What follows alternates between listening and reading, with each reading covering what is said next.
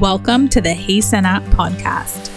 I'm your host, Sanaa Janeski, and I'm here to have real life conversations about the things that we need to hear but don't really like to talk about. So tune in each week as we laugh and cry our way to a new perspective. Now let's get started. Hello, hello, and welcome to the very first episode of the Hey Sanaa podcast. I am so excited to be doing this. I'm so happy to have you here and listening. I want to, first of all, thank you so much for the support. And this episode is just going to be about why I started this podcast, who I am, and what gives me the right to be doing this. well, because I want to. Isn't that enough? I think in the last few years, I've, I've been talking so much about doing a podcast and wanting to find the right person to do it with and wanting to find the right name. And it was all talk, and I never actually moved forward with anything because I made the little things so big when really I can just do this. I can do it on my own. All the names that I thought about were taken, and I kept thinking that if I wanted a podcast, it had to have this really cool name.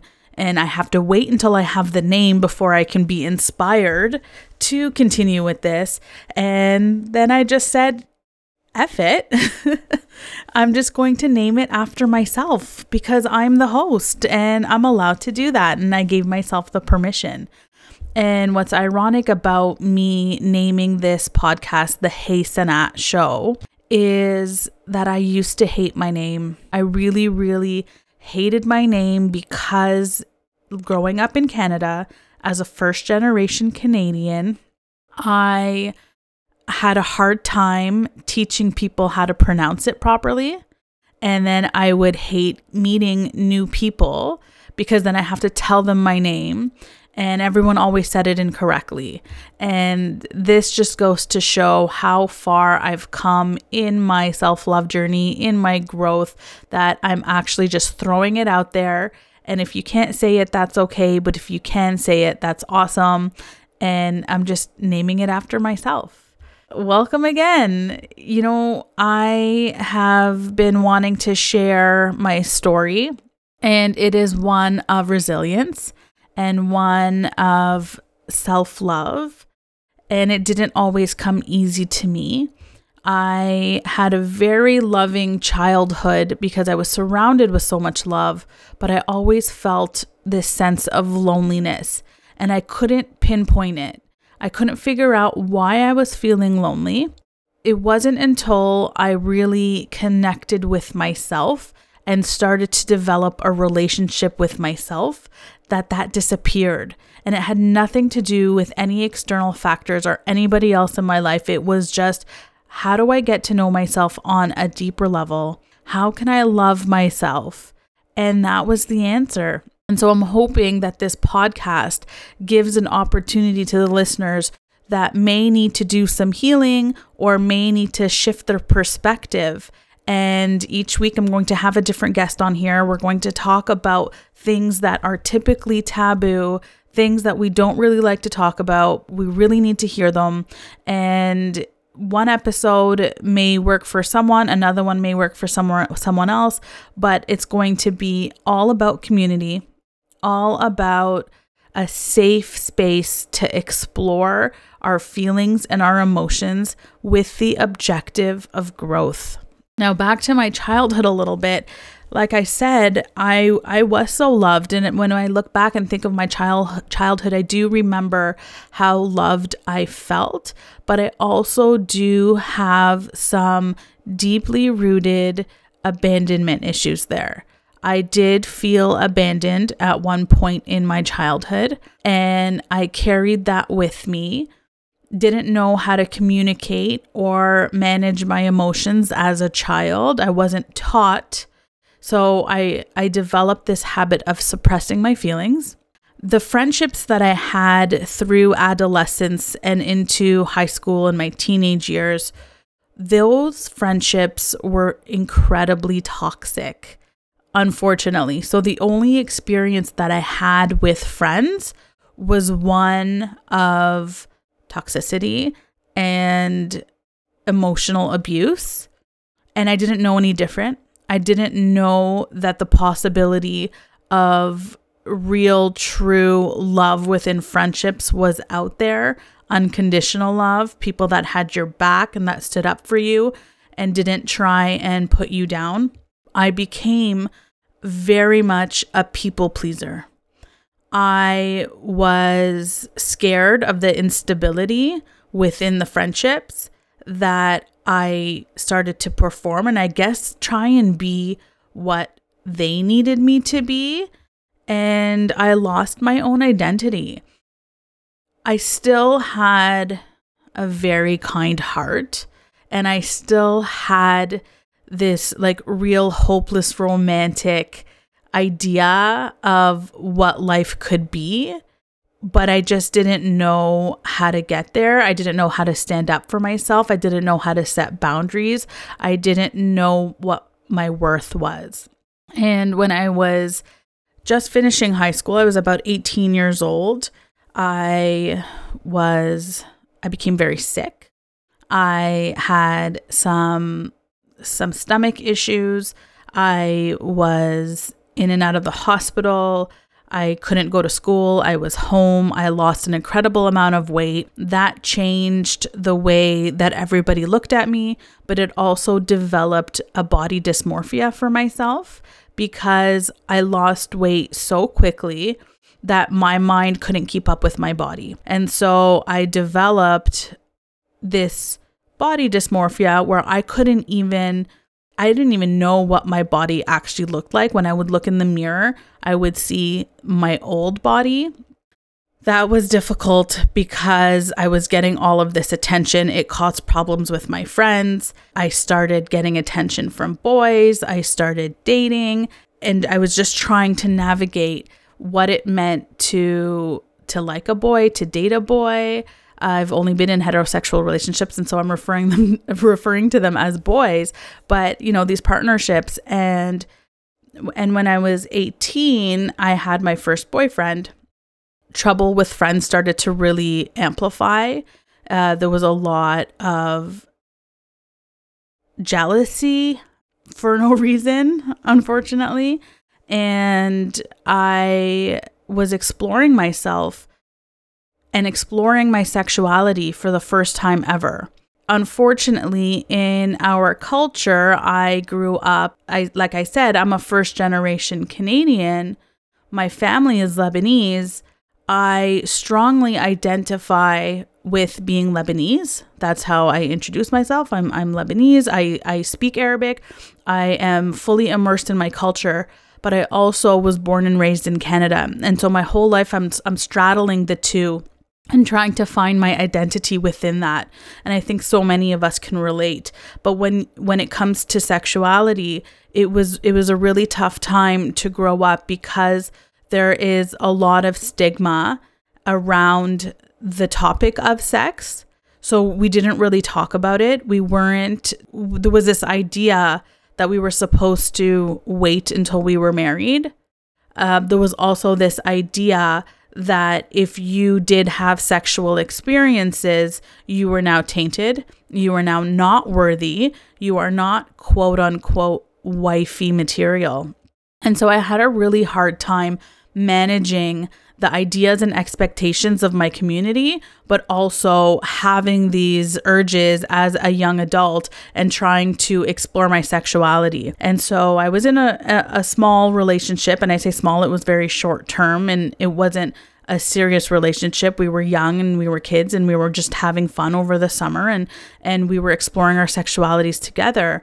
And unfortunately, things went too far without my consent. I felt deeply ashamed. And like many sexual abuse victims, I blamed myself. I kept going over and over in my head about did I say no loud enough? Did I not say no enough? Is this my fault for putting myself in a position where something like this could happen. And I did not have the tools to process, and I did not have the resources to seek professional help on this topic. I really didn't have anyone that I felt like I, I could talk to. And and so I suppressed it. I suppressed my feelings. I suppressed the trauma. I didn't even admit to myself what really happened. And that changed the entire trajectory of my young adult life. I lost my friends because they continued to be abusive towards me and it was explosive. It was, they were bullying me. It became cyberbullying. It became um, torture. It became um, deep emotional abuse. And so I had no friends. I went through this horrible, horrible situation completely alone. Didn't feel like I could talk to anyone about it. I, I jumped from one relationship to another. The timing of it just happened to be that they were almost overlapping and I felt safe in this new relationship. And so I just jumped right into it without processing and continuing to lie to myself. And that developed into a habit of suppressing my emotions and and not honoring what I was feeling. A few years went on. Of course, I I I kind of I went through a depression and then I, I got out of it somewhat. I met who's now my husband and we ended up getting married and having children and having this beautiful life but I, never really had like i said the tools to to process and manage my emotions and to set boundaries and to have an identity outside of a relationship and and and I so badly wanted a relationship because I just always felt so safe in a relationship and I was madly head over heels totally in love that hopeless romantic part of myself but I just didn't know how to have an identity outside of a relationship. And then I became a mother. And we so often hear stories about mothers losing their own identity to motherhood. And I can relate to that as well. It became about having the children, raising the children. And then my mother was diagnosed with cancer and my whole world just stopped. It felt like I had been hit by a truck. I had two very young children back to back at home. I was trying to work on my career, trying to advance my life a little bit, and then this happens, and I didn't know how to process it. It was very challenging, but it was also hopeful at the time. They, the doctors, said that she just had to do a light chemo and she should be okay. And at the one year checkup, they said that they had cured the Uh, first cancer, but it had spread. And now that it has spread into her lymph nodes, it is now terminal. And again, I have a marriage. I've been married for four years at this point. I have three young children now because I got pregnant after my mother's diagnosis. So now I have three kids in four years and four years of marriage. And I'm being told that my mother's illness is terminal. Oh boy, was that ever challenging still no tools on how to cope, still just burying my head in the sand and like trying to to go and move and be productive and raise my family and and be a wife and be a daughter and completely no time for myself or trying to figure out my own identity within this and trying to heal everything that's happened in my life before this point. Like none of that was even an option at this point. and unfortunately, the inevitable came. My mother's illness succumbed, and she was like in her final days. I just kept trying to get through, like being there for my mom meant being away from my kids. And being with my kids meant being away from my mom. I developed this really deep guilt, like I was doing something wrong no matter where I was, nothing was going right. and my mom passed away. And because of the guilt of always being away from the children, I I just jumped right back into life. I I remember taking them swimming like the first week and and like just trying to do as much as I possibly could before school started and I eventually fell into another deep depression. And what I've come to realize is that my depression looks like self-hate. I hated myself. I hated my life. I felt guilty about that because I had these three healthy, beautiful children and I felt guilty about hating my life. But it was because everything that I had gone through had come to the surface and I couldn't handle it anymore. And I didn't know what to do. And that went on for about a year after my mother had passed away. And finally, I just said, enough is enough. I, I can't keep going on like this. I don't want to live like this. I'm not happy. I hate myself. I don't know how to love myself. And I found coaching. I was scrolling on Instagram one day and I found a coach that it was a relationship coach and I just reached out and I said, "I don't know if you can help me. I know you're a relationship coach. I'm in a marriage. I don't need relationship help right now. I just need to have a relationship with myself and I need to learn how to love myself." And that was the first step that I had ever taken towards healing or towards my own personal growth. And that was about four and a half years ago. And ever since then, I have been on this path to self love and path of healing. I started going to regular Reiki appointments, and Reiki is energy healing.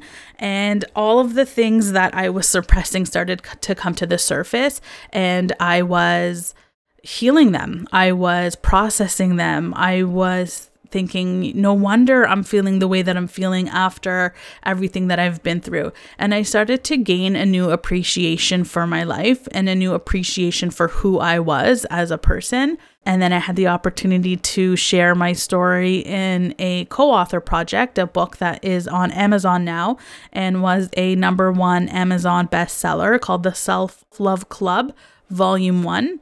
And I wrote a part of my story on there from there i had people reaching out to me just thanking me for for being vulnerable and thanking me for sharing my story and asked if i was now a coach. And that brought on the idea of potentially being a life coach and helping people through the toughest times or maybe not even the toughest time maybe things are going well and they just want more and and just being like a support for that. And so i i took a course. I'm now a certified life coach and I want to do this podcast as a branch of my coaching to offer a safe space for people who may not make that move and reach out to a coach or to a therapist or to a healer because they, they I, one are not ready or two, just aren't familiar with it or are scared to take that leap. And so, my goal here is to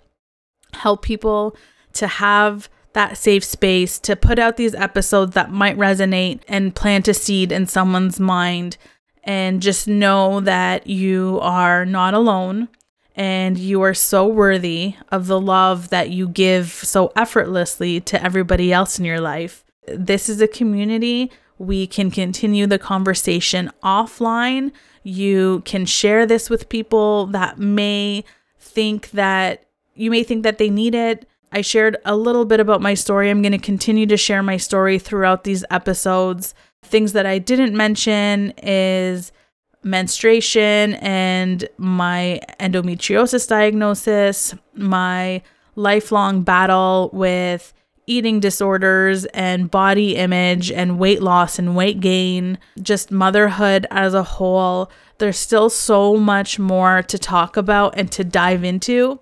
And this is just a bit of an intro. So, if you feel like someone in your life may benefit from this, then please bring them into this community. It is a safe space, and I'm really looking forward to diving in deeper and helping a lot of people. Thank you again so much for being here, and I really hope you like what I put out there. Have an amazing day.